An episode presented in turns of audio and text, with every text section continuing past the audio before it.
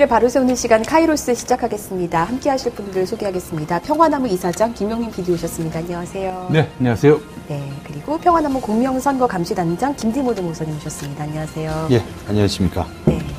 단장 되자마자 굉장히 바쁘세요. 음. 아유, 부끄럽습니다. 네. 네. 여기 센터에 일하시는 분들에 비하면 방송한 마음입니다. 아닙니다. 네, 열심히 같이 함께하고 있습니다.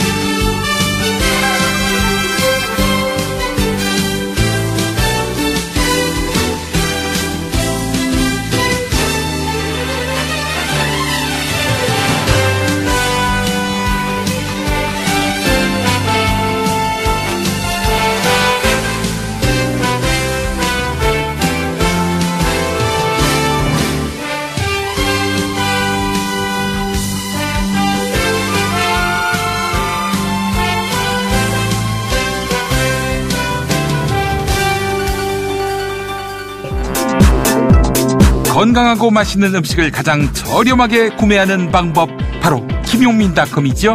저 김용민의 몸매 유지 비결입니다. 맛있으면 용 칼로리 김용민닷컴 검증된 상품을 압도적인 최저가로 구매하는 방법 바로 김용민닷컴입니다. 히터 가습기에 온수 매트까지 최저가 검색해 보았자 어차피 결론은 김용민닷컴입니다. 겨울철 생활가전도 역시 김용민닷컴. 역시 김용민닷컴. 네, 첫 번째로는요, 무속 싫어하는 목사, 보수 목사들, 윤석열 지지하는 속내. 음. 이걸 한번 주제로 얘기해 보려고 합니다.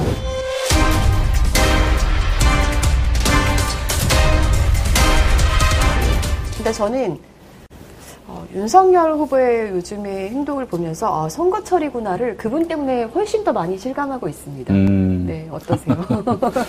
글쎄, 저 같은 그 종교의 자유는 다 보장을 해야죠. 뭐 아, 무속을 믿는다고 뭐 그런 분이 대통령이 뭐 어. 되긴 좀 어렵잖아요, 무속을 그렇죠. 좀 사실 무속이라고 하는 게뭐 네. 예, 자기의 복만을 추구하는 게 이제 무속인데 무속이 경도된다든지. 음. 그게 이제 일상에 파고들면은 그런 사람은 대통령 자격이 없습니다. 저는 그렇게 봅니다. 예. 어, 종교를 갖는 거는 사실 좋죠. 어떤 보이지 않는 가치를 따른다는 건데, 그건 사실은 종교를 제대로 믿으면은 종교를 가진 사람이 가지지 않는 사람보다도 훨씬 나을 수가 있습니다. 음. 예. 근데 이 무속을 종교라고 볼 수 있을까요? 예, 저는 종교라기보다는 그냥 자신의 어떤, 아, 개인의 바라는 바, 바라는 바가 실현되기를 바라는 차원에서 부적 붙이기도 하고 국타기도 하고 그런 거 아니겠어요? 무속과 종교는 분명히 구분선이 있다고 생각을 합니다. 그렇죠. 네. 예, 뭐 사실 종교는 타인을 좀 더 생각하게끔 만들어주는 음, 역할이라고 한다면 무속은 말씀하신 대로 자기의 계속 어떤 음. 복을 비는데 중점. 아니 예수님이 자기 뭐 덕 보려고 오신 것도 아니고 그렇죠. 인류를 위해 자기 목숨을 내어 던지러 오신 분 아니에요? 그러면은 그 예수님을 따른다면은 훌륭한 또 부처님 같은 경우도 어, 어떤 없을 무 무소유를 포함해서 어, 이 자기 해탈의 과정을 거칠 때 사람이 온전해질 수 있다라면서 많은 정욕과 많은 또 어떤 무신들을 버릴 것을 또 권장한다는 점에서 보자면은 아, 좋은 가치라고 저는 생각을 합니다. 네. 예. 사실 뭐 예수님이 더 좋지만 네. 뭐 비단 윤석열 후보뿐만이 아니라 정치인들이 많이 이제 무속에 기대는 경우가 사실상 우리가 몰라서 그렇지 굉장히 많을 거예요. 그렇죠? 아, 그럼요. 음. 예. 네. 뭐, 뭐 정치인은 뭐 그렇다 치고 우리 사회에 돈을 갖고 있는 재벌들, 재벌들의 이 무속에 대한 집착과 의지는 여러분 상상을 초월합니다. 우리야 뭐 장난으로 뭐 저기 뭐 오늘의 운세 본다든지 뭐 어? 점집에 가가지고 미래를 따진다든지 그냥 뭐 어떤 일종의 재미로 재미로 이렇게 보는 거지만은 그 사람들은 맹신이에요. 음. 어? 좌회전할까요? 우회전할까요? 거의 이것도 이제 거의 물어보는 예. 네. 거의 음. 좀 너무 자기 결정권이 없다는 생각이 네. 많이 드는데, 네. 일단, 뭐, 목사님 어떻게 보셨어요? 이렇게 네. 어떤 무속에도 기다면서 교회에도 가고, 예. 그러니까 최근에 그 국민의힘 윤석열 후보가 네. 여의도 순복교회를 이제 방문했죠. 네. 손에 이제 왕자 네. 논란이 이제 이니까 이걸 좀 이제 불식시키기 위해서 전략적으로 주일 예배, 그것도 음. 성경책을 들고 음. 그 국동방송 김장한 목사에게 선물 받았다라고 음. 해서 윤석열의 이름이 새겨진 성경책을 들고 음. 이제 교회 에 나가서 예. 손뼉 치고 박수 치고 음. 또 눈 감고 기도하는 저는 퍼포먼스라고 보여집니다. 아, 원래 기독교인이 아니기 때문에 예. 사실 이, 그 이틀 전에는 법회에 가셨어요. 음. 아니 예. 그래놓고는 또 그날 예. 교회 간 날 나는 불교도 천주교도 개신교도 믿는다 이런 식으로 얘기를 해서 김세게 만들었죠. 우리 예. 목사님들 앞에서는 아 주님과의 인연을 얘기하면서 교회와의 인연을 얘기하면서 그 얘기만 해야 되는데 네. 뭐난 이 종교 저 종교 다 믿는다. 그러니까 한마디로 저기는 고등 종교도 믿는다라는 네. 얘기를 하고 싶은 건데 아, 참 개념 없이 갔습니다. 우리 김정한 목사님 말이죠. 성경만 이렇게 어? 윤석열 이름 파서 금장 입혀가지고 보낼 게 아니라 교회 가서 점수 따는 법을 좀 가르쳐 주셨어야 했다. 아니, 통상 우리 성경은 이렇게 들잖아요. 네. 뭐 목욕 가방 들듯이 이러고 왔어. 네. 그런 다음에는 잘 보여줘야 되니까요. 네. 그리고 네. 또 저기 뭐야, 어? 그 목사 앞에서 어 아주 은혜스러웠습니다라고 한다든지 뭐 예배 잘 봤습니다. 아니 예배 잘 들었습니다. 네, 잘 들었습니다. 잘 들었습니다. 예배 잘 들었습니다. 네? 아, 네. 네. 예배를 잘 들었다고 그런 말을 들어보셨어요? 예배를 잘 들어봤다. 예, 그래요. 근데 그런 저 아주 어색하게 이럴 데가 없는 그런 모든 태도는 예, 그냥 자기에게 드리워진 아, 이런 무속 이미지를 떨치기 위한 퍼포먼스에 불과했다. 예. 정말 의식 있는 목사님이라면 나가라고 할 텐데 음. 이용훈 목사, 이용훈 목사하고 통하는 게 있어요. 음. 그 부적. 아, 예. 아 부적. 그러네요. 네. 네. 부적은 부적끼리 통하는 거예요. 아, 네. 그러네요. 네. 아, 역시 네 음. 공통 분모를 또 찾아주셨습니다. 네, 네, 네. 네. 그러니까 통하는 바가 있어요. 정치는 그럴 수 있다고 쳐도 네. 이제 그 정치인의 행보에 대해서 반응하는 목 목회자들의 이제 반응이 더 중요하다고 보는데요. 이 윤석열 후보가 여의도 순복음교회 주일 예배를 방문하기 그 전에 고 조용기 목사 빈소를 방문했을 때 음. 거기 모인 소위 그 대형교회 목회자들이 안수해주면서 축복 기도를 해줬습니다. 김종준 전 총회장 말로는 네. 머리에 손 얹은 게 아니라서 안수가 아니라고 하셨습니다. 아니 안수가 왜요? 어? 안수가 손 숫자 아닙니까? 네. 네. 어, 나 이상하네. 아니, 머리에 대야만 안 쓰다? 평화나무 뉴스를 통해서 들려드렸는데, 네. 네. 그건 안수가 아니었다. 네. 그래도 그분은, 음. 어?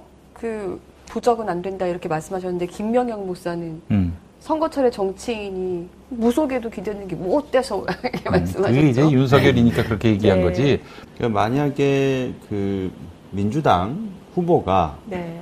뭐 부적 손에 왕자를 그린다든지 음. 아니면은 그 뭐 스님 법사 무당을 찾아가서 조언을 구했다든지 만약에 이런 행보를 보였으면은 과연 이분들이 어떤 반응을 보였겠느냐는 거죠. 저거 봐라. 네. 내가 말했잖아 사탄이라고 네. 이런 식으로 나오지 않을까. 네, 당연히 음. 그렇게 네. 나왔을 가능성이 음. 농후하고요. 음. 그래서 이제 윤석열 후보는 자꾸 이제 자신이 무속 논란을 잠재우려고 아내 김건희 씨가 무슨 뭐 구약을 뭐 외운다고까지 그렇게 묻지도 않은 음. 질문을 이렇게 답변하면서 이런 행보들을 보면 어, 한국 교회 보수 대형교회 지도자들의 태도가 상당히 권력지향적이고요. 음. 그리고 이 국민의힘 후보를 적극적으로 지지하는 것은 민주당에 대한 친북 노선을 반대하고 북한 정권은 이제 사탄이 세운 공산주의 사상을 따르는 마귀 체제인데 음. 저 마귀 체제랑 화친을 맺으려고 하는 민주당 그 후보가 대통령이 되면 안 되고 저희 적대적이고 저희와 저항하려고 하는 국민 후보가 돼야 된다라는 반공의 기체 앞에서 평소 때 그렇게 싫어하는 그 무속이나 그 무당 이런 미신적 행위를 하는 것까지도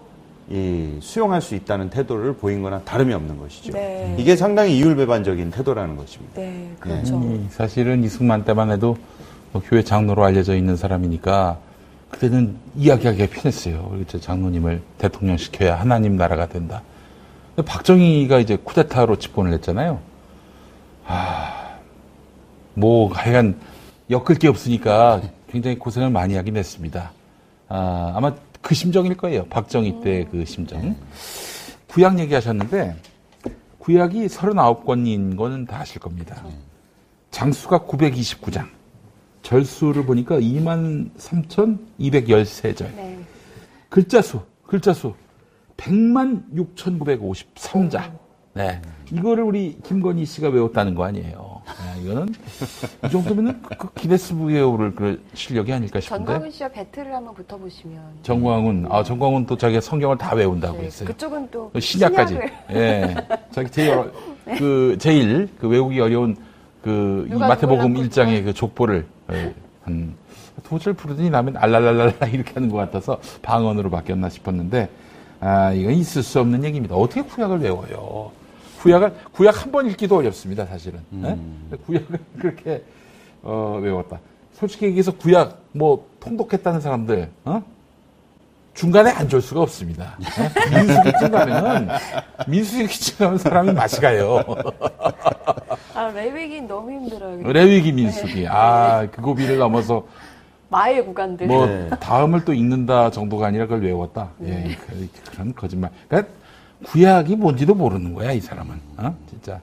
목록을 외웠다는 걸 잘못 얘기했나? 어? 저는 그렇게 이해했습니다. 음. 아니, 뭐한 구절 정도 외운 거 아니야? 한 구절 정도 외웠는데, 이제. 음. 예.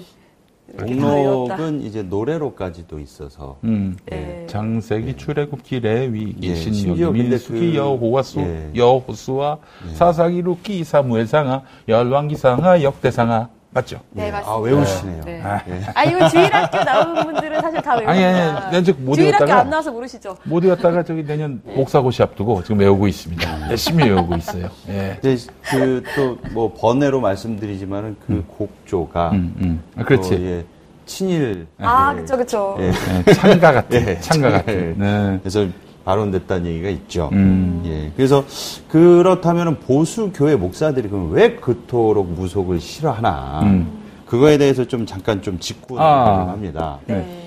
왜냐하면 보수적 기독교 세계관에서는요. 성경 말씀을 이제 문자 그대로 믿는 그런 분위기가 팽배합니다. 음. 그래서 대표적으로 레위기에 이제 두 말씀이 있어요. 성경 말씀 보면 레위기 19장 31절하고 레위기 20장 27절입니다. 네. 예 보면은 너희는 신접한 박수를 믿지 말며 음. 그들을 추종하여 스스로 더럽히지 말라. 음. 나는 너의 하나님 여호와니라. 이 하나님이 직접 명령하는 구절이 음. 있고요. 박수는 이제 남자 무당. 맞습니다. 네. 예. 아, 박수 이건 줄 알았네. 남자 무당. 예. 네. 아, 수박도 있어요. 수박. 수박. 네. 수박도 문제입니다. 네. 네. 박수도 문제지만. 네. 예. 남자나 여자가 접신하거나 박수무당이 되거든 반드시 죽일지니 아이고. 곧 돌로 그를 치라. 음. 그들의 피가 자기들에게로 돌아가리라. 그래서 이런 말씀이 있기 때문에 구절에 있기 때문에 음. 이방신 성경 이제 구약에 나오는 이방신은 모두 우상이거나 음. 그리고 보수 신학 노선의 마기론에 입각해서 음. 이런 신접을 하거나 신의 계시와 어떤 초자연적인 명령을 하달 받아 가지고 미래에 대해서 예언해주거나 점치는 이런 행위를 그 초자연적인 그 능력을 예, 귀신, 마귀, 사탄의 힘으로부터 공급받는 거라고 여기기 때문에 하나님이 이거를 죽이라고 명하시기까지 이제 금하신 엄금한 내용이라는 것이죠. 음. 네. 그래서 보수 기독교에서는 이제 가끔가다 이제 무당들 보면 무슨 돌아가신 할머니가 온다든지 어. 예, 돌아가신 어머니, 아버지가 왔는데 그 신접한 무당이 어머니, 아버지 돌아가신 분의 그 은밀한 비밀한 내용을 훤히 알고 음. 심지어 살았을 때 말투, 표정, 행동을 그대로 따라한단 말이에요.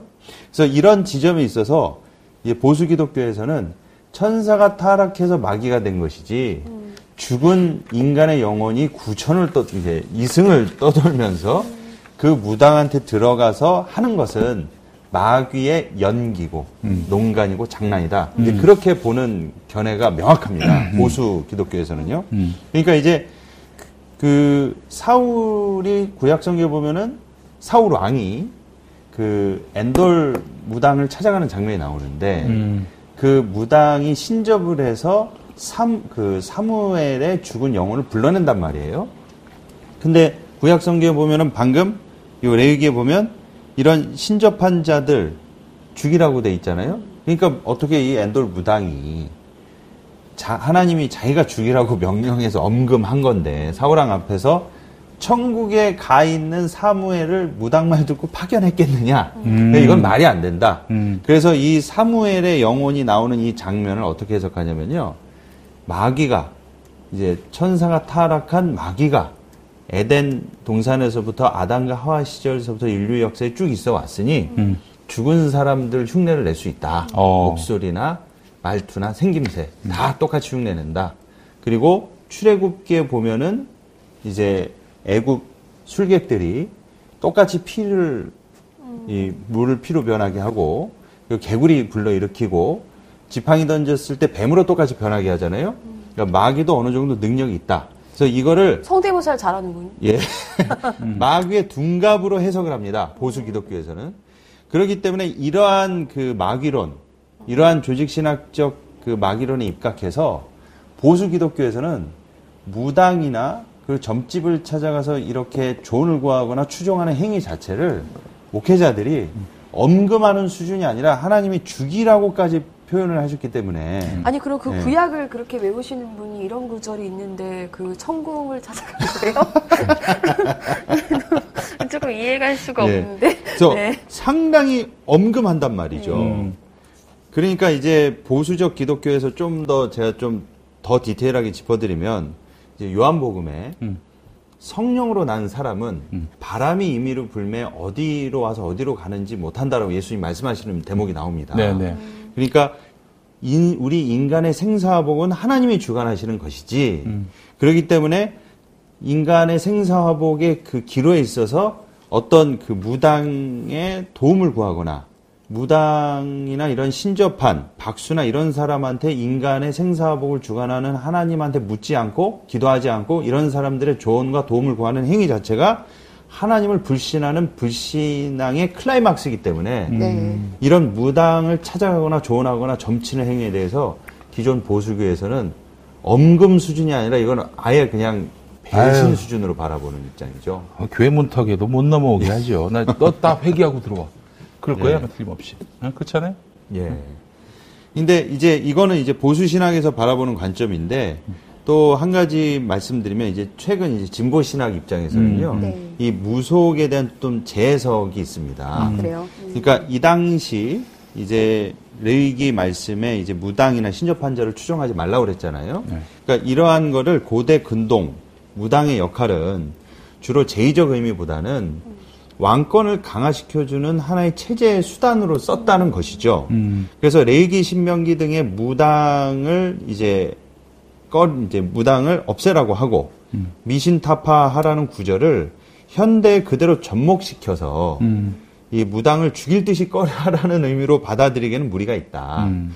그래서 현대 이제 진보 신학 노선에서는 이러한 이 무당의 샤머니즘을 과거에는 정치적 홍보 수단이었지만 현대에 이르러서 이 샤먼의 역할은 민중의 한을 달래주고 이제 풀어주는 그런 긍정적인 측면을 재해석하는 면도 없지 않아 있습니다. 음. 근데 이거는 그야말로 진보 신학 관점에서 바라보는 거고요. 지금 윤석열 그 몸에 손을 얹고 안수해 주신 모든 이 대형교회 보수 목사님들은 죽이라는 이 구절을 거의 문자 그대로 아, 받아들이시고 아, 예. 이런 행위를 극혐하시는 분들이시란 말이에요. 음. 이렇게 행위를 극혐하시는 분들이 어떻게 윤석열 씨한테 국민의힘 후보한테는 이렇게 관대할 수가 있냐? 음. 이게 말이 안 되지 않냐? 이제 이런 문제가 있다는 것이죠. 음. 그러니까 이 사실 이 무속도 두 가지 측면에서 저는 볼수 있을 것 같은데 개인적으로 본인이 거기 가서 그게 약간 그런 본인의 심리 치료 역할을 좀 해준다면서요. 뭐 음. 뭐 그런 거 그런 차원이면은 예. 근데 이제 그게 아니라 어떤 국가의 정말 중대한 사안이라든지 또 뭐 국가 공무원으로서 공무집행이라든지 이런 걸 뭐 거기 기대서 의존하고 그러면은 그 사안 자체가 완전히 또 달라지는 거 아닙니까? 그렇죠. 네. 네. 그래서 제가 말씀드리고 싶은 지점이 아까 그 네. 이사장님께서 박정희처럼 딜레마다 이제, 이제 어떤 걸로 엮어야 될지라고 하는데 벌써 이분들은 딱 그 가이드라인이 있습니다. 고레스 왕 드립을 치면 돼요. 고레스. 예. 왜냐면 성경에 고레스 왕은 예. 이제 우상 숭배를 했으니까. 예, 그렇습니다. 예. 그러니까 고레스 왕의 성경에 이제 등장하는데 이스라엘 백성들이 포로기 때 귀환할 때 고레스 왕을 하나님이 감동시키셔 가지고 포로 귀환과 이 모든 이제 재건, 복원 사업을 고레스 왕을 통해서 하나님이 쓰셨다는 대목이 있어요. 음. 그렇기 때문에 에, 이거를 또 현대적으로 지금 이 시대에 대입을 시켜가지고 믿지 않는 우상을 숭배하고 이렇게 하나님을 믿지 않는 불신자를 할지라도 음. 하나님이 주권적으로 그를 쓰시기 때문에 음. 그를 위해서 기도해주고 축복해주고 그를 지지하고 따르는 것은 불신앙이나 나쁜 것이 아니다. 음. 항상 이 리더를 뭔가 이렇게 정치 지도자를 이제 지지하고 싶은데 음. 뭔가 명분이 구색해질 때 음. 항상 이 고레스 왕 드립을 치면서 음. 위기를 모면하곤 했었죠. 음. 전 분명히 이제 고레스 왕 얘기를 또 하면서 음. 윤석열이나 국민의힘 후보 중에 비기독교인이 있다면 이런 형태로 지지하는 모양새를 취하지 않을까 싶어요. 아유, 그냥 황교안이 됐으면 얼마나 좋아. 그잖아요? 황교안이 됐으면은 우리 저, 어? 한, 기독교 한국 침례회 어? 성일교회 전도사 어? 우리 황교안 전도사면 얼마나 좋아. 네. 혹은 우리 저 최재영 장로님 어? 네. 얼마나 좋아요. 그냥 네. 바로 하나님의 인침받은 기름받은 기름 부음 받은 네. 그 지도자가 될 텐데 아 윤석열 때문에 애매합니다. 애매해요. 네, 그래요. 참 애매하죠. 교인이라면은 무조건 좋아하는 것 같았는데 또 그렇지는 않은 것 같습니다. 또 음. 특정 후보들을 보면 또 그렇지만은 않은 것 같고. 아니 네. 그, 교인이면 뭐예요? 이명박이면은 어? 이거 문제 있는 거 아닙니까? 어? 아 교인이 다 옳고 정의롭고 반듯하고 누가 그런 말을 해요? 그렇지 않아요. 도리어 또 기독교 예수님 잘못 믿으면은 완전히 자기중심적 사고에 갇혀 있으면은 공익이고 뭐고 없으면은 복 받는 것이 어, 최고의 선이다. 이렇게 믿으면은 기독교는 기득, 기독교는 그 독이 그, 그 독독자가 되는 거예요. 음. 예. 그래서 참 안타깝습니다. 우리 저, 저는 참 익숙한 풍경입니다. 김장환 목사님하고 같이 제가 아, 또 일한 적이 있지 않습니까? 네. 우리 김 목사님의 자랑이 뭔지 아세요? 뭔가요? 오늘 낮에 김영삼 대통령 전화하셔가지고 아. 나한테 기도 받으셨다. 음. 뭐라든지 내가 어제 저기 검찰총장하고 밥 먹었다. 아, 이런 걸 채플 때 자랑하는 걸 너무 좋았습니다. 네? 세상 권세자들이 없어 그런 거 자랑하는 게 세상 권세자들이 그 나를 예, 만나길 원하고 나에게 기도받기를 원한다. 이게 그 우리 직원들은 오 우리 목사님 대단하셔 이렇게 생각하길 바라겠지. 음. 예, 직원들은 그렇게 생각 안 하지 않나요? 그런 얘기 들으면 또 시작이구나. 음, 그런 얘기를 한 20년 들으면은 그때는 이제 신물이 나죠. 음. 그리고 또 예전 같지 않지 않습니까? 우리 김 목사님, 김 목사님의 뭐, 저, 그 지지만 받으면은 바로 대통령이 되던 시절이 그 언제예요? 음. 자기가 싫어하는 DJ가 대통령 되고, 노무현이 대통령 되고, 그러다가 이명박이 됐어요. 어, 그때뿐이었죠. 그 이후로는 뭐 탄핵이 일어나고, 박근혜가 아웃되고, 어, 문재인 대통령이 되고 말이죠. 아, 다음도 지금 간단치 않고, 예. 계속해서 자기의 어떤 영향력이 줄어드는 것에 대해서 굉장히 안타까워 하실 것 같아요. 음. 예. 아니, 목사님이 말이죠. 이런 뭐 정치인이나 뭐 비교인들한테 그 존경을 받으려면은 정말 그 성자를 닮은 청빈하고 또 그러면서 세속의 어떤 그 욕망으로부터 자유로운 그 모습으로 존경을 받아야 되는데 우리 김 목사님은 미국하고 친하다, 음. 권력자와 친하다 이런 걸로 또 이렇게 광을 많이 파셨어요. 그만하세요 목사님. 한물 갔어요 이제. 어? 아니 지금 친구는 하늘나라 같고 저기 본인 아들은 지금 환갑인데 왜 아직까지도 그, 그 자리에 앉아가지고 어민폐를 끼칩니까? 네, 그만합시다 이제. 네. 그 얘기를 하고 싶었습니다. 그래서 너무 정정하시고, 응? 그래서 너무 정정하시고, 응. 네. 뭐 얼마 전에 미국 가 계시는 거 지금 미국 가 미국 가 있어요, 미국 가 있어. 다 알아. 응? 뭐 하고 있는지 지금. 좋은 걸 많이 드셔서 그런 것 같습니다. 네? 작년인가 재작년에 저 그 전두환 전 대통령하고 아, 샥스핀 먹어가지고 예 음. 정정하신 것 같습니다. 예, 그때 갑자기 저 누가 쳐들어갔잖아요. 예. 이만솔 전 정의당, 예, 정의당 대표. 예, 그게 이제 김용민 이사장께서 보내신 거라고 음. 알고 계시는 목사님. 이만솔 씨가 이만솔 씨가 누군지 몰라요. 오해 좀 하지 마세요. 어? 왜 맨날 어, 본인이 좀 뭐 잘못하고 있으면은 그게 고발이 되면 다 김용민이가 한 줄 알아. 어? 에이 목사님, 그럴 리가, 그럴 리가. 일단 한번 나와야지 강재식 목사. 아이고 그래요. 어떻게 생각하죠? 강 목사 오랜만입니다. 예, 그래요. 음. 네, 알겠습니다. 아 그런데 이제 그 보수 목사들은 그래서 최소한은 꾸짖을 수도 있는 거 아니에요? 누가 누구를 꾸짖어요 지금? 어? 고레스왕한테 어딜 꾸짖습니까? 그렇지, 고레스왕한테 꾸짖는 거 보셨어요? 응? 아니, 그 지금 자기한테 대접해주는 것만도 얼마나 고맙습니까? 예. 아, 그렇잖아요. 예. 자, 윤석열 씨도 알아야 됩니다. 목사님이 당신 좋아서 그런 게 아니라, 어? 이용할 가치가 있으니까 그런 거야. 예, 그거 아셔야 돼요. 예. 평소에 관심도 없었잖아, 목사들. 어? 아, 그런 양반이 말이죠. 예. 예. 그러니까 말입니다. 근데 보면은 윤석열 전 검찰총장이 아내 말은 되게 잘 듣는다는 생각은 좀 들어요. 음. 네, 진짜 멘토는 그분이 아닌가. 이 나는 그런 의미에서 그 재벌 회장이 그 미신을 따르는 것과 윤석열 같은 이런 진짜 사람을 체포하고 골탕 먹이는 그런 수사권 가지고 깡패짓하는 음. 이런 사람들이 그 미신을 따르는 것이 같은 맥락이라고 봅니다. 음. 지가 지은 게 많으니까 죄가 지은 죄가 많으니까 뭔가 절대자의 도움을 좀 바라는 마음이 있는 것 같아요. 근데 네. 하나님을 믿자니 하나님은 정의롭고 어? 그이 정직하게 살기를 바라시는데 또 그렇게 살 수는 없는 것이고 아니 오로지 복만 주는 딴 거 요구하지 않고 복만 주는 이런 저 귀신의 미신에 이렇게 경도되는 것이 아닌가 하는 생각이 듭니다. 음. 예. 그러니까 거기 다시 한번 여러분 무속과 종교는 분명히 선을 그어야 됩니다. 음. 같지가 않아요. 근데 이제 최은순 씨 같은 경우도 개신교인이라고 하잖아요. 아, 최은순이? 네. 아, 그래요?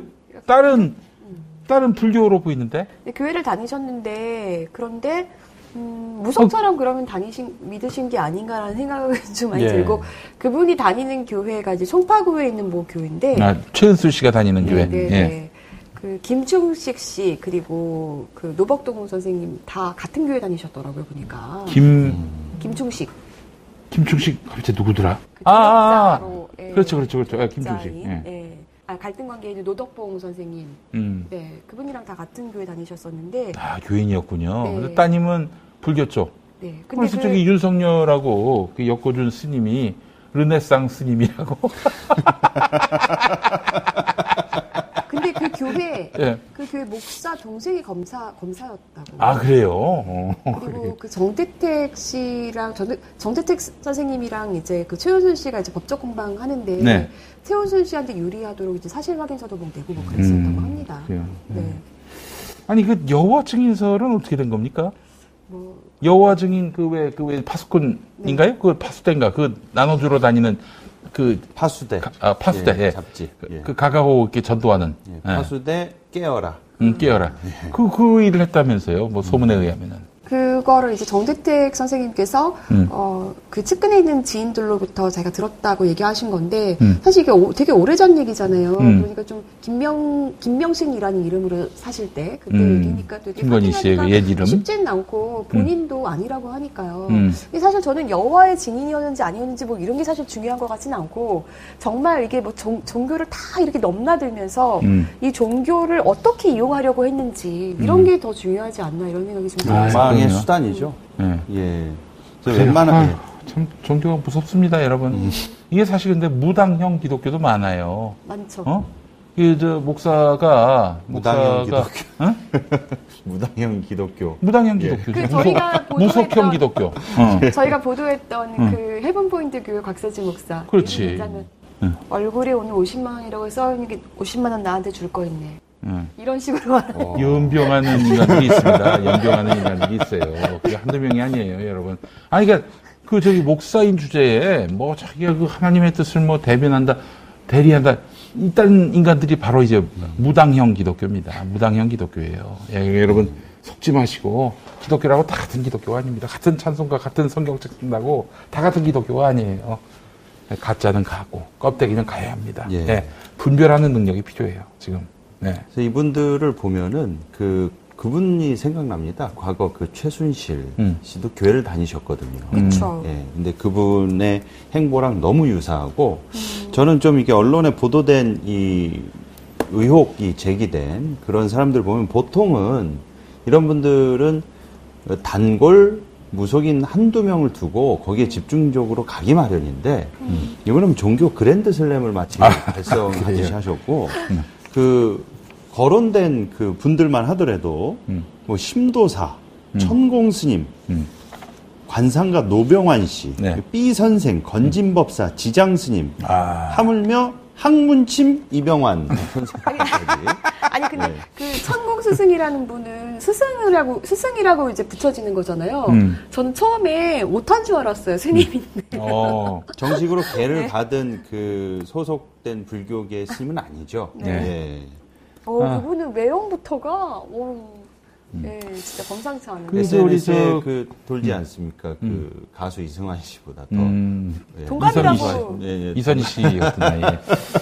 그이 정도 오면은 우리 저 윤석열 씨가 창당을 하면 어떨까 싶어요. 무당. 네, 무당. 이라는 당을 한번 창당하면 어떨까? 그런 어, 생각을 해봤습니다. 장명에는 장명 센스는 정말. 네, 그래요. 네. 네. 아, 그렇습니다. 뭐, 음. 윤석열 후보가 요즘 그런 행보를 보이고 있기 때문에 중심적으로 좀 얘기를 해봤지만 아까도 얘기했지만 윤석열 후보뿐만이 아닙니다. 정치인들이 정말 이렇게 음. 온갖 종교를 다 섭렵하면서 음. 어, 제 종교의 가치를 자꾸 훼손시키고 음. 어, 무속에 기대고 이런 행태가 지금까지 또 얼마나 많, 많았겠어요. 그 대표적으로 박근혜 전 대통령 예, 그렇죠. 있고. 예. 아니 저 자기들은 고등 종교다. 어? 고등 종교고 그 뭐 이런 무당들은 미트콘도리아 종교다 이런 식으로 얘기하지 말고 그 저기 송구영 씨 예배 때 뭐 복표 같이 그렇게 나눠주는 거 그거 그거부터 하지 마세요. 어? 그런 게 어디 있습니까? 저도 그거 지금 좋아했는데. 아, 좋아했었어요? 마음의 말씀 뽑기. 아니, 차라리 성경 창고는 드리세요. 뭐, 그런 게 어디 있습니까? 뽑기가 어디 있어요? 한 구절로 어떻게 그 뜻이 전부 다 담겨 있다고 볼 수가 있어요. 네, 구절 좋은 거 나오면 좀 기분 좋거든요. 아 그래요? 네. 달달한 것만 딱 모아가지고 예. 내지. 예. 그런 게 어디 있어요? 성경은 맨날 목매단이라 이런 건 안 넣습니다. 예? 가론 유다가 목매다는 그런 구절은 내 남편이 셋이니 뭐 이런 거. 예. 어, 그거 괜찮은데? 아, 왜? 예, 요한 일서인가? 예. 요한 일서에 네. 나와. 들어가도 저주를 받고 나가도 저주를 받고 이런 구절은 다 빼고요. 좋은 것만 이제 뭐. 좋은 것만. 뭐 종교인도 조심해야 될 것 같고 정치인들도 정신 차려야 될 것 같고 다 함께 음. 네, 정신 차려야 될 것 같습니다. 음. 네, 올해 이제 그래서 또 저희가 공명선거 감시단 활동도 하는데 목사님 네. 역할이 좀 커 보입니다. 올해 어, 예. 정말 사력을 다해서 음, 예. 온갖 불법을 그리고 편법을 동원하시지 않을까 이런 예측이 좀 돼요. 예, 최대한 음. 아주 지긋지긋하고 노골적이고 아주 뿌리 깊게 박혀 있는 교회 안에 가짜 뉴스를 발본 색출해가지고 최대한 법적 조치를 취해서 음. 아 최 이전까지는 그냥 무의식적으로 남발했지만 날리기 전에 아 요거 평안나무한테 걸리면 안, 되, 안 될까? 뭐 이렇게 좀 이 경계심, 경각심을 줄 수 있고 그리고 음. 목회자들 분 중에 설교 시간에 특정 후보를 뽑으라거나 지지하는 발언하는 게 선거법 위반인지 아예 인지 자체를 못하고 계신 분들도 상당하시기 때문에 이제 아 이런 게 불법이구나 이러면 안 되는구나 이런 거를 이제 상당한 경각심을 갖고 또 일깨워 주기 위해서 제가 좀 최대한 음. 예, 예방 캠페인도 많이 벌이고요. 음. 그리고 법적 조치도 예, 최대한 심도 있게 음. 이번에 강하게 예, 강도를 높여서 진행할 음. 방침입니다. 네. 예. 알겠습니다. 기대하겠습니다. 네. 네, 1부 여기서 마치고요. 저희 2부에서 또 이렇게 문제 교회 얘기를 또 해보려고 합니다. 음, 네. 네.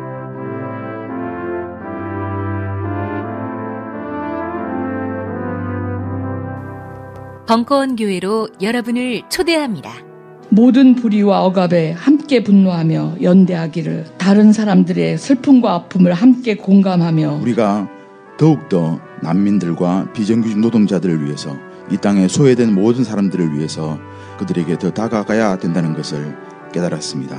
성경은 사람을 거룩하면서도 더럽고 아름다우나 추하고 천하보다 귀하나 아무것도 아닌 흙먼지임을 이야기합니다.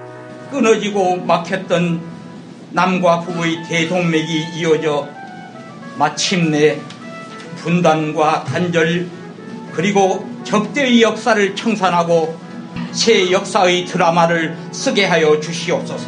매주 일요일 아침 11시, 매주 수요일 저녁 7시 반.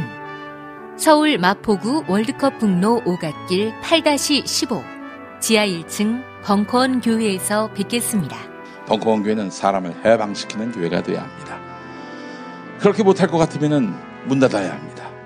벙커원 교회의 예배는 유튜브 김용민 TV와 팟캐스트 김용민 브리핑을 통해 보고 들으실 수 있습니다.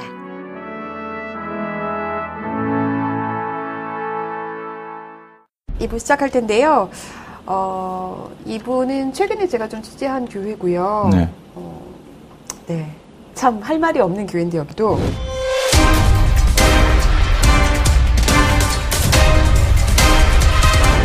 일단은 송파구 문정동에 소재하고 있습니다. 음. 이곳은 지난해 7월 코로나19 집단 감염으로 교회가 폐쇄됐던 곳이고요.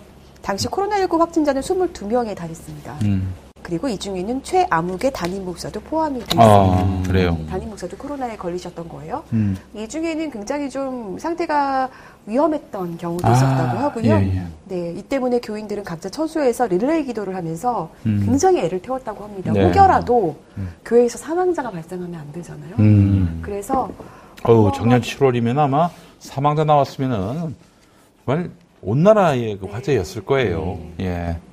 그렇죠. 그래서 기도들을 그렇게 많이 하시고 애를 태웠다고 합니다. 음. 그런데 이런 상황에서 담임 목사가 한 장로에게 연락을 했다는 겁니다. 음. 연락을 해서는 본인이 코로나에 걸려서 이제는 음. 그 의사들이 음. 가망이 없다는 식으로 이제 얘기했다. 음. 내가 이제는 퇴원을 못할 수도 있다. 음. 그러니까 어, 그런데 사실 나한테 빚이 있는데 이거를 이제 내가 청산을 해야 될 것 같다. 음. 이러면서 이제 빚을 갚아야 한다는 식으로 음. 읍소를 한 겁니다. 음. 그럼 목사가 이 정도 읍소하면 아이고 목사님 그러시군요. 음. 뭐 교회 재정으로 당연히 갚아드려야죠. 이렇게 장로님께서 나오셨어야 되는데 음.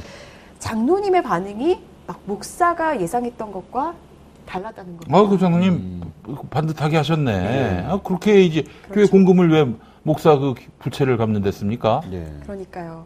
그래, 그러니까 이제 목사는 아 장로는 안 되는구나 싶어서 이제 부목사를 시켜서 음. 교회에 있는 통장 가져다가 이제 교회 돈으로 자신의 빚 6억을 갚게 했다는 겁니다. 음. 그리고 이제 폐쇄됐는데 그거를 음. 이제 뜯어가지고 아마 부목사가 거기도 이제 들어가셨던 것 같아요. 음. 아. 도대체 뭘 했길래 6억 빚이 의문이 드네요. 6억은 엄청난 빚입니다. 그러니까요. 예. 근데 이제 일단은 교회 재정으로 담임 목사의 빚을 갚아준 절차적 문제도 문제인데 음. 담임 목사가 빚을 지게 된 경위도 정말 딱히 납득이 안 되는 음. 일이었어요. 음. 이 교회에서 이 담임 목사는 41년간 목회를 한 분인데 음. 대한뉴스계 장로의 합동 평동로의 소속이었습니다. 음. 네, 이 평동로에는 어느 곳이 어떤 곳이냐? 음. 예전에 칼부린 목사 기억하시죠? 어, 저 황기철 황기철이 아니라 황철. 황규철. 네. 황규철. 네. 네. 그 목사가 있었던 교회고요. 아, 어, 어. 네. 어, 여기 소속돼 있으시다가 어, 수년 전에 교단을 탈퇴해서 스스로 세계기독교 총연합 총회라는 교단을 만들어서 스스로 총회장이 됐습니다. 그런데 그, 뭐몇개 교회나 있는데 세계 기독교 총연합 총회식이나 이렇게 어? 뭐 아주 작은 교회들 위주로 아마 가입이 돼 있는 모양인데 음. 사실 뭐 교회 숫자까지는 좀 파악은 못했습니다. 그런데 음. 이렇게 교단도 이제 본인이 설립했으니까요 학교 이사장도 하고 싶으셨던 모양이에요. 음. 그래서 안양대학교 부설 신학교 하나를 하나 인수하려고 했다는 겁니다. 네. 그런데 그 과정에서 어. 목사가 사기를 당했습니다. 아. 사기를 당했다는 겁니다. 음. 혼자 이자를 이제 감당하지 못하고 스트레스를 받다가 코로나19로 모두가 정신없는 tum을 타서 교회 재정으로 자신의 빚을 갚게 했다는 것이 제보자들의 주장입니다. 음. 네. 제가 이 교회를 어, 한 몇 주 전에 찾아갔습니다. 어, 네, 찾아갔는데 어, 이최 목사는 인터뷰에 응하지 않았습니다. 음. 목사님, 안녕하세요. 성화나무의 권지현 기자라고 하는데요. 예전에 그 코로나 여기서 집단 감염 됐을 때요. 사기성 있는 분들한테 자꾸 소개시켜 교인들한테 피해를 주셨다는데. 아, 그랬잖아. 그랬잖아. 저희도 있잖아니까. 아니, 목사님 입장을 충분히 듣고 싶어. 아니, 그러니까 전혀 그렇게 안 하니까. 아니, 내가 지금 열이 나니까. 말만 들었더니, 일단. 여보, 말하지 말라. 전혀 말하지 마. 사실인데. 질문을 듣지도 않으시고 내가 미쳤 내가 교회로 내 개인 집밖에 생각해보세요 내가 목회를 40년 한 사람인데 내가 미쳤냐고요 40년 가서 그때 알고 가세요 전혀 그런 목사 안 해요 네 그리고 교인들이 또 평안함으로 굉장히 잘 아시더라고요. 왜냐면 이분이 음. 전광훈 씨 지지자여서 아 그래요. 네. 네. 평안나무에 대해서 익히 잘 아시는 느낌이었고 아니 혹시 뭐 기독청 이런 것도 연관돼 있어요? 거기는 연관되지. 아, 예. 네. 네. 어, 그 교인들 앞에서 아무래도 그 정광훈 씨 굉장히 많이 음. 어, 칭찬하고 음. 가장 부러워하는 목사가 정광훈이다라고 음. 제보자들은 말씀하셨는데요. 이유는 음. 교회 정관에 음. 교회 헌금을 목사가 마음대로 할 수 있게 했잖아요. 그저 그런 거에 있어서는 또 에큐메니칼이지. 네. 어? 교회 일치 아. 운동이에요. 네, 네 세계 기독교 총이라고 한 총연합인지 알겠습니다. 네. 세계 기독청을 본따서 음. 한게 아닌가 싶네요. 네. 네. 담임 목사는 이날 저를 만나주지 않았지만 이 교회 중직 두 명과 대화를 나눌 수 있었는데요. 음. 이분들의 주장은 이렇습니다. 음. 일단 최 목사가 신학교를 인수하려던 것은 맞고 그게 음. 욕심인 것도 인정한다. 음. 아마 그, 그 교단을 만들었으니까 그 목사를 좀 늘려야 될 것이고 그렇다면은 음. 신학교가 있는 게 네. 직영 신학교가 있는 게 좋겠죠. 그렇죠. 예. 네. 그래서 본인도 그 반론하셨던 분 중에 한 분은 본인도 앞장서서 문제를 제기했던 사람이다 음. 이렇게 말씀을 하시기도 했습니다. 음, 음. 그런데 목사가 충분히 회개를 했고 음. 6억 원을 그냥 준 게 아니라 음. 어차피 받아야 될 담임 목사의 퇴직금을 미리 지급해 준 거라는 주장이었습니다. 한번 들어보시죠. 그 안양대학교 부설로 있는 그 신학대학을 인수하시려고 인수하시려고 하다가 그 중간에 끼어있는 중간 업자들이 농간을 구했어요. 오로지 내가 하고자 하는 것만 하시려고 하다가 당한 거예요, 사기를. 그것 때문에 빚을 지신 거예요? 네, 그래서 그거를 빚도 다른 목사님이 41년 하셨기 때문에 우리 목사님께서 내가 그런 앞으로 은퇴 그 퇴직 금 그래서 그거를 계산해서 안 받기로 하시고 이제. 야, 그럼, 음. 얼마나 많은 그 어? 월급을 받으시기에 퇴직금이 6억씩이나 됩니까? 어, 지금은 이제 코로나 때문에 힘들고 교인들 숫자도 많이 떨어져 나가서 음. 월 400 정도 받으시는데요. 그 음. 전에는 이것저것 합해서 900만 원 정도? 어, 아, 그래요? 네, 음. 네, 받으셨었고. 네. 어, 그런데 이제 여기서 따져봐야 될 것들이 좀 있는데 담임 목사가 회개했다고는 하지만 이 문제를 제기했다가 교회에서 쫓겨나오듯 나오게 된 교인들도 존재했고요. 음. 제가 다 만나봤습니다. 음. 그리고 퇴직금을 미리 땡겨준 거라는 거잖아요. 네. 그런데 이 담임 목사가 총회장이 돼서 설립한 교단은 정관에서 담임 목사의 정년을 없애버렸습니다. 아 그래요? 퇴직 자체가 없네 그러면 네. 종신직. 어, 게다가 담임 목사가 거의 뭐 제왕적 리더십을 발휘할 수 있는 구조예요. 왜냐하면 음. 후임자도 담임 목사가 마음대로 지명할 수 있고 직계를 승계할 수 있고 당회는 담임 목사의 목회 협력 기관이라고 전관에 명시를 해놓은 해놨거든요. 어. 음. 네. 그래서 제가 이렇게 여쭤봤습니다. 아니 정년이 없는데 무슨 퇴직금입니까? 라고 음. 여쭤봤더니 어떤 대답을 하시는지 들어보시죠. 음. 퇴직금을 어쨌든 그 빚을 갚기 위해서 땡겨서 받으신 거라고 네, 했잖아요. 네, 그렇죠. 네. 지금 근데 은퇴 없이 계속 하시는 거잖아요. 아이, 지금 이제 우리가 이런 코로나 사태 때문에. 그 정관에는 은퇴 시점. 그래도 장이었어. 언제까지 하실? 그걸 모르지. 선생님이 말아요. 코로나 어디 들어있어. 모르죠. 저는 은퇴 시점이 없는데 퇴직을 받았다니까 좀 이상하긴 해서. 은퇴하신다 하더라도 우리 또 여기에 또 오래되고 온 사우들은 당분간은 말리려고. 그럼 그 인수하신 거는 담임 목사님이 개인적으로 인수하시려고 했던 거예요? 아니, 개인적으로. 또 당회나 공동회 통과해서 인수하기로 하죠. 아, 그렇죠, 그렇죠. 게다가 이 목사 측에선 교인들은 이 제가 여쭤봤습니다. 신학교 인수가 그러면 담임 목사님 개인이 하려던 것인가요? 라고 음. 여쭤봤더니 아니다. 교회가 하려던 것이다. 그리고 음. 당회랑 그 뭐 공동회 이런 것도 거쳤다 이렇게 주장을 하셨거든요. 음. 그러면 교회가 추진한 일이면 왜 담임 목사 개인 빚이라고 하시는 어, 그렇지. 네. 말이 안 되지, 그러면은. 예. 네. 그리고 제보자들은 신학교 인수는 알지도 못했었고, 음. 당연한 공동도 거치지 않은 일이라고 했습니다. 네. 물론 이렇게 의견이 상반되는 것도 있지만, 상반된 주장을 펼치는 것도 있지만, 지금 교회에서 목사 편에 드신 분들은 해명을 하다가 스텝이 꼬인 셈입니다. 그러네요. 예. 요즘에 자꾸 해명하다가 스텝 꼬이시는 분들이 많으세요. 음, 그렇죠. 앞에 같은 전화를 걸어서 통화 중에 통화 중에도 말이 바뀌는 경우가 네. 있습니다. 예. 그런 경우가 너무 많아요. 예. 그렇습니다.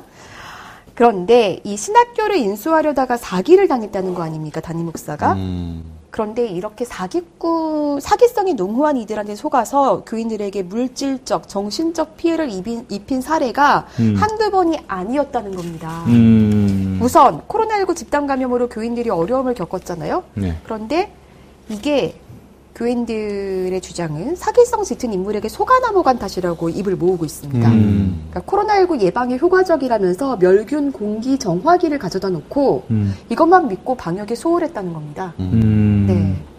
멸균 공기 정화기. 네. 아니 이걸로 코로나 예방이 가능하다면 뭐 나라가 어떻게든 만들어냈겠죠. 예. 예. 그렇죠. 아니 그런데 어 사실 이건 좀 다른 얘기지만 요 공기정화기를 발명하신 분 언론에 많이 나오셨더라고요 보니까. 음. 그리고 굉장히 이렇게 홍보성 기사들도 많이 쏟아져, 쏟아져 나온 것도 살펴지고 음. 실제로 이게 시중에서 판매는 되고 있습니다. 음. 예. 한 500만 원 정도에 네, 400 490만 원 정도. 음. 네, 당시 코로나19에 확진돼서 지역사회와 직장에서, 그러니까 교회에서 이렇게 방역에 소홀하다가 코로나 확진됐다고 하니까 음, 지역사회에서 굉장히 눈총받았다는 분들도 많으셨거든요. 음, 네. 어떤 분은 그래서 그것 때문에 다니던 어린이, 어린이집도, 어린이집 교사였는데 나오게 되다는 분도 있었고. 근데 이제 제보자들은 뭐라고 하냐. 목사가 돈이 많다고 하거나 음. 어디서 선거를 크게 하겠다고 이렇게 찾아오면 항상 이렇게 반복적으로 홀라당 넘어간다는 겁니다. 아, 네. 네. 그래서 이 경우도 그런 경우였다. 음, 예. 이 공기정화기를 발명한 모 연구소 원장 뒷조사를 교인들이 해봤었는데 음. 2004년에 맹물 연료와 신기술을 개발했다면서 서울 성파구 소재 그 교회 교인들을 음, 투자자로 600명 모아서 32억 원을 챙긴 혐의로 그 구속 기소됐던 분들이 있거든요. 네. 그 중에 한 명인 겁니다. 음. 그런데 심지어는 잠적해서 수배령까지 내려졌고 어. 이 내용이 기독교 언론에서 나오기도 했었습니다. 음. 네. 이런 것들을 교인들이 이제 알아보신 거고요.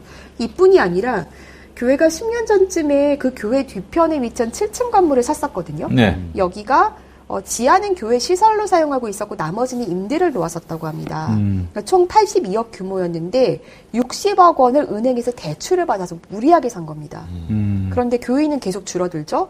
건물 자체 임대 수익도 좀 변변치 않았다고 해요. 음. 매달 이자를 2천만 원씩 내야 되는 거예요. 음. 결국은 지난해 4월에 한 4월에 한 제약회사에 103억 원의 매각을 했습니다. 음. 그런데 이 과정에서 제약회사가 이제 매각하기로 하고 계약금 10억 원을 교회 쪽에 지불을 했는데 담임 목사가 본인이 내가 종교 부지를 알아보겠다면서 8억 원을 가져갔다는 겁니다. 음.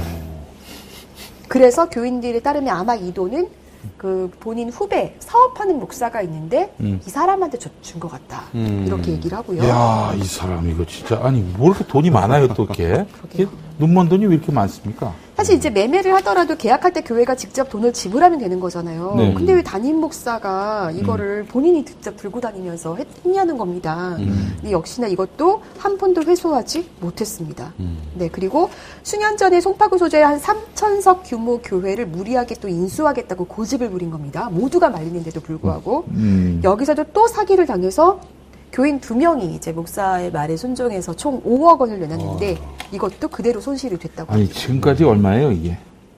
응? 이게 지금 아이고야. 억소리가 납니다. 이게 요즘 배임이란 말이 나, 많이 나오는데 이 네. 배임 정도가 아니라 이쯤 되면은 사기로 또 의심을 할 수 있지 않을까, 음. 횡령으로 의심할 수 있지 않을까 싶네요. 예. 그러니까 사실 이제 이게 이런 게 너무 반복되다 보니 음.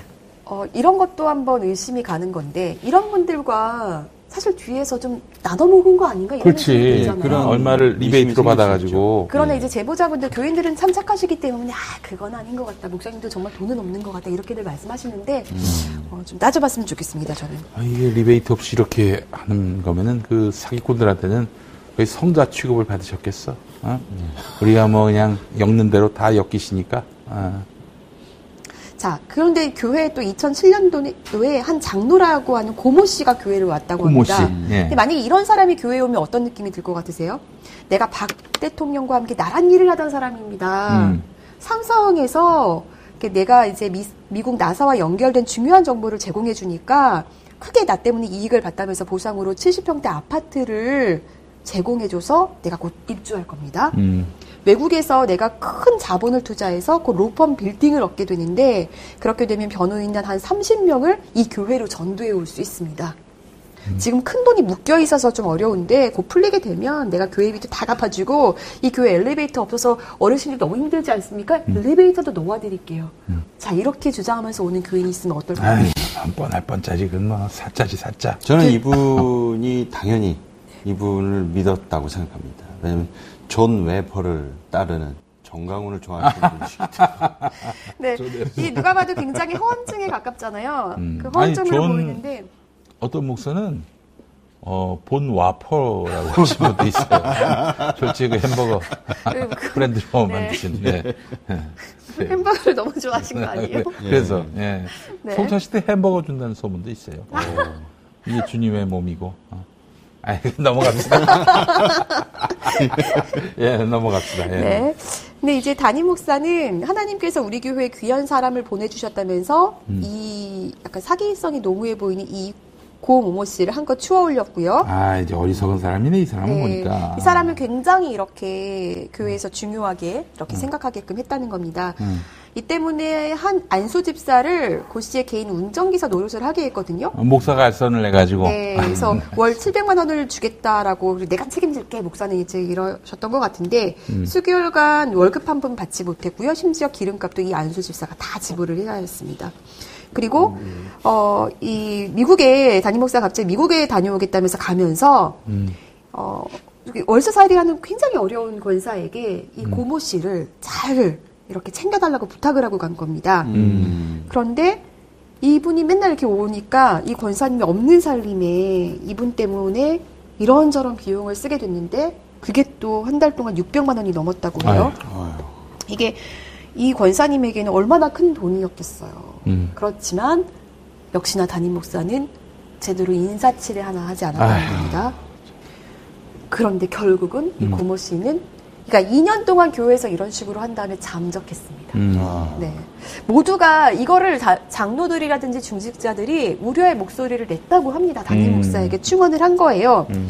어, 심지어는 이제 어, 타교회에서 비슷한 일들을 벌이면서 이제 그런 일들이 있었는데 그거를 또 조사해서 음. 담임 목사에게 증거로 제시하고 해도 담임 목사가 귀를 막고 들으려 하지 않았다는 겁니다. 그리고 음. 끝까지 이 사람을 믿다가 잠적하니까 이제 그 사람 얘기하지도 말아라. 음. 이렇게 나오게 됐다는 건데 결국은 근데 피해는 다 교인들이 본 거지 않습니까? 음. 그리고 교인들이 그 사람을 잘 챙겨줬던 이유는 담임 음. 목사의 말이기 때문에 그렇게 음. 했던 건데 전혀 이제 담임 목사는 생기지 않았던 거고 자꾸만 이제 사기꾼들한테 속으시니까 그럼에도 불구하고 이 목사는 본인의 말이 굉장히 하나님의 대언인 것처럼 대언자인 본인이 하나님의 대언자인 것처럼 그렇게 말씀하시는데 어, 그렇다면 왜 이렇게 분별력이 없으신 건지 음. 이런 의문을 가질 수밖에 없고요. 결국 그 유곡도 진짜 뭐 이렇게 저렇게 속아가지고 어 그저 진 빚을 음.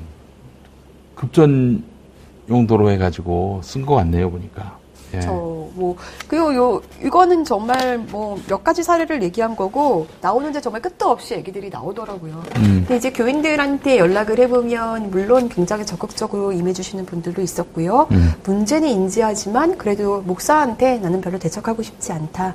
뭐 이렇게 또 말씀하시는 분들도 있었는데 어, 정말 한결같이 교인들은 너무 좋게 말하면 순수하고 어떻게 말하면 또 이런 목사에게 어떻게 보면 교인들이 또 사기를 당하는 거 아니겠어요? 음. 뭐 너무 안타깝습니다. 음. 지금 부목사께서도 어, 이 부분과 관련해서 좀 자료를 좀 공개해서 어, 이와 관련해서 이제 본인도 공범으로 몰릴 수가 있어요. 그, 그 합법적인 방법으로 이렇게 6억을 지급한 게 아니잖아요. 음. 응?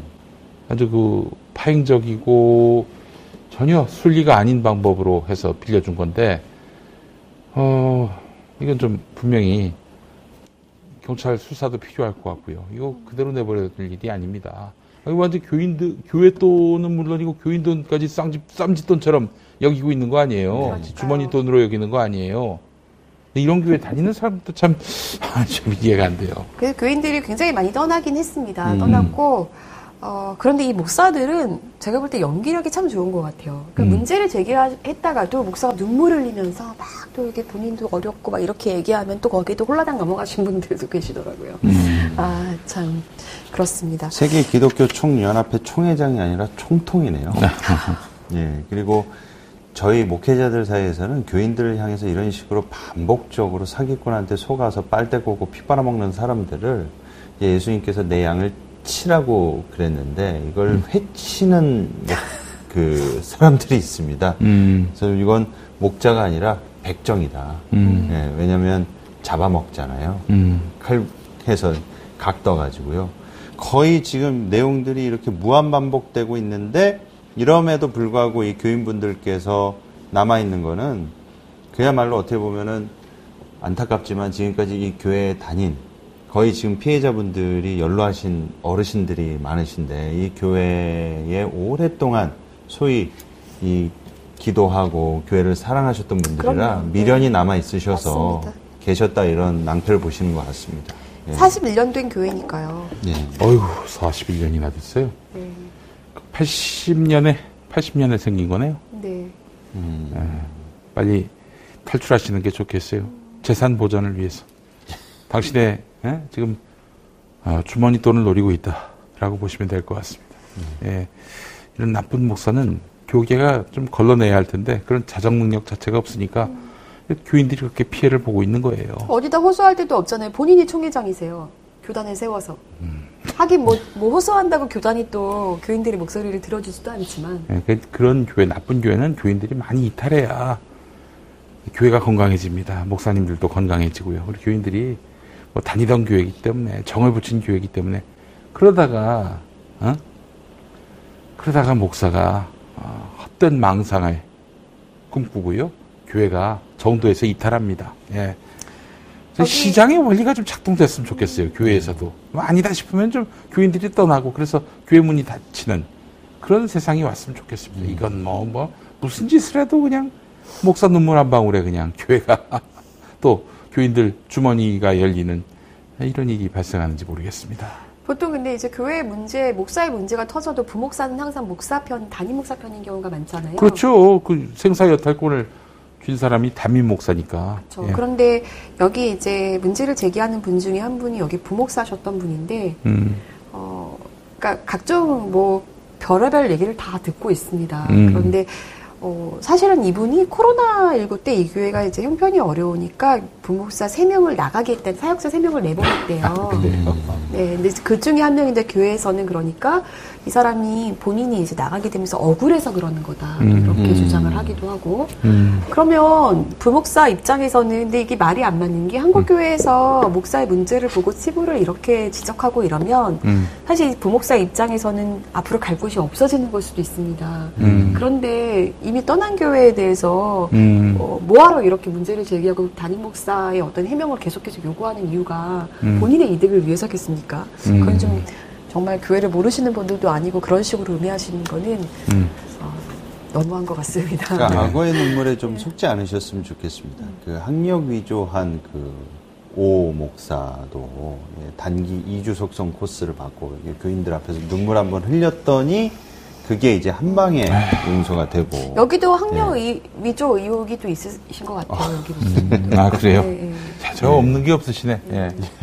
네. 세습하시는 분도 총회에서 눈물 울컥 한번 하시니까. 아니 예전에 내가 CTS 기독교 TV 있을 때막 네. 노조를 일으켜서 뭐 저기 뭐 활동을 하려고 그랬는데 아니 저기 이제 감경철 씨가 그 회장 어, 나와서 체포 시간에 눈물 한 방울 흘리면은 그한 방울이 탈퇴원 산장 누가 두 방울 흘리면 두 명이 탈퇴해서 들고 오는 거예요. 그래서 아 이게 정말 참. 어? 처음 그냥 물어버리시지 그랬어요. 예? 뭘 물어 울기는. 그때, 그때 생각을 했습니다. 음. 모든 사람이 다 내 마음 같지 않구나. 아니 근데 그 정말 눈물일까요? 다, 나, 들어가기 전에 채플실 음. 들어가기 전에 이게 아니야 이렇게. 아, 그렇지. 네. 근데 그 사람이 아주 연기에 능한 어. 사람으로 알려져 있어요. 음. 네. 네. 감 회장님. 감장모님. 네. 이제 목사님들이 진짜 연기자보다 연기를 더 잘하시는 분들이 너무 많은 것 같아요. 음. 거의 무슨 뭐 정말 여우주연상, 나무주연상 감인 분들이 너무 많아요. 아니, 저 강단 위에 매주 올라가가지고 막 그 설교를 해야 되니까 연기 실력은 좀 늘 수밖에 없는 거 아니겠습니까? 구호책만 읽듯이 설교해서요. 그 교인 모을 수 있겠어요? 쇼맨십이 있어야 될 테니까. 아, 참 오늘 좀 씁쓸한 이야기를 또 듣게 됩니다. 예, 네. 교인이 똑똑하고 교인이 무서워야 아, 일단 목사들은 활기를 칠 수가 없다는 점을 음. 다시 한번 말씀을 드립니다. 네, 그래서 용기를 내서 또 그래도 제보해 주신 제보자분들께 감사드리고요. 두 분이 좀 위로의 말씀, 응원의 말씀 좀 해주시면서 오늘 마무리하면 좋겠습니다. 네. 네. 잘못된 목회자의 여러 가지 행위들로 인해서 상처받고 고통받는 그 교인분들에게 우리 주님의 큰 위로가 있기를 바라겠습니다. 그러나 음. 무엇보다도 정말로 이 목사님을 위하고 교회에 지금까지 쌓아놓은 사랑과 정이 있다면 이 목사님을 위해서 여러분들께서 해주실 수 있는 것은 단순한 기도와 회개에 대한 촉구가 아니라 가까운 경찰서로 가시는 거예요. 아, 그렇죠. 그래서 공권력에 그 호소하시고 그 불법 행위를 근절하고 다시는 그 죄를 뉘우치지 않도록 음. 정신 차리게 다신 짓지 않도록 예 짓지 않도록 예, 경찰을 통해서 해결하시는 음. 것이 기도만 하지 마시고 이런 데 호소하셔서 정말 이런 문제들을 시시비비를 확실하게 가리시고 음. 이 목회자를 옳은 길로 선도할 수 있는 것이 진짜 여러분들이 목사님을 사랑하시는 길이다. 저는 그렇게 말씀드리고 싶습니다. 네. 네. 네. 우습게 보이니까 그런 거예요. 우습게 보여서 그렇습니다. 아, 지금 또 그렇게 또 목사가 눈물을 흘린다든지 뭐 이런저런 또 이제 예? 이걸로 어? 뻐꾸기로 하여간 설득하려 들 때 단호하게 뿌리치시고 어, 법에 호소하시는 방법만이 어, 참된 길이 될 겁니다. 예. 어, 봐주고 이해하고 그 단계를 넘어섰어요. 어, 왜 본인이 그렇게 선을 베풀고 덕을 베풀고 힘들어합니까? 그 목사는 그렇게 빌려놓고도 교인들이 고통당해도 눈 하나 깜짝 안 합니다. 관심 없죠. 관심이 없어요. 그래서 아 만약에 또 용서해 준다고 하고 그러면 오늘도 또 하나 넘겼다. 어? 오늘도 내가 성공했다. 음. 이럴 겁니다. 아, 법에 호소하시고 반드시 에, 정의로운 해답을 얻어내시기 바라겠습니다. 뭐... 사랑이 사랑으로 뭐, 뭐 해결하려고 한다. 그, 그 사랑은 어, 사랑이 아닙니다. 아, 부디 빨리 극복하고 뚫고 나오시길 바라겠습니다. 네. 예. 저는 그 목사님께 한마디 해드리고 싶은 말이 있는데 근데 사실 어떻게 보면 목사님도 계속 사기에 당해서 정말 한 푼 없고 그러실 수도 있을 거라고 저는 생각해요. 음. 근데 그렇게 사기꾼한테 당하는 거 음. 욕심 때문입니다. 예. 네, 돌아보셨으면 좋겠습니다. 네. 진심으로. 네. 네. 예. 저희는 다음 시간에 또, 아, 좀 좋은 얘기로 오고 싶네요. 음, 네. 네. 다음 시간에, 아, 다음, 다음 주에는 저희가 음. 공명선거 감시단 음. 특집 방송으로, 음. 어, 보내드릴 예정이고요. 원래는 아홉, 그 월요일 날 저녁 9시에 송출되고 있는데, 다음 주에는 화요일 저녁 9시라는 점도 음. 공지해드리겠습니다. 네. 네. 함께 해주셔서 감사합니다. 김용민 브리핑과 함께한 시간 어떠셨어요? 다음 시간에도 보다 바르고 알차며 즐거운 정보로 여러분을 찾아가겠습니다. 팟캐스트 포털 팟빵에서 다운로드하기, 구독하기, 별점 주기, 댓글 달기로 응원해주세요. 잊지 마세요. 다운로드하기, 구독하기, 별점 주기, 댓글 달기.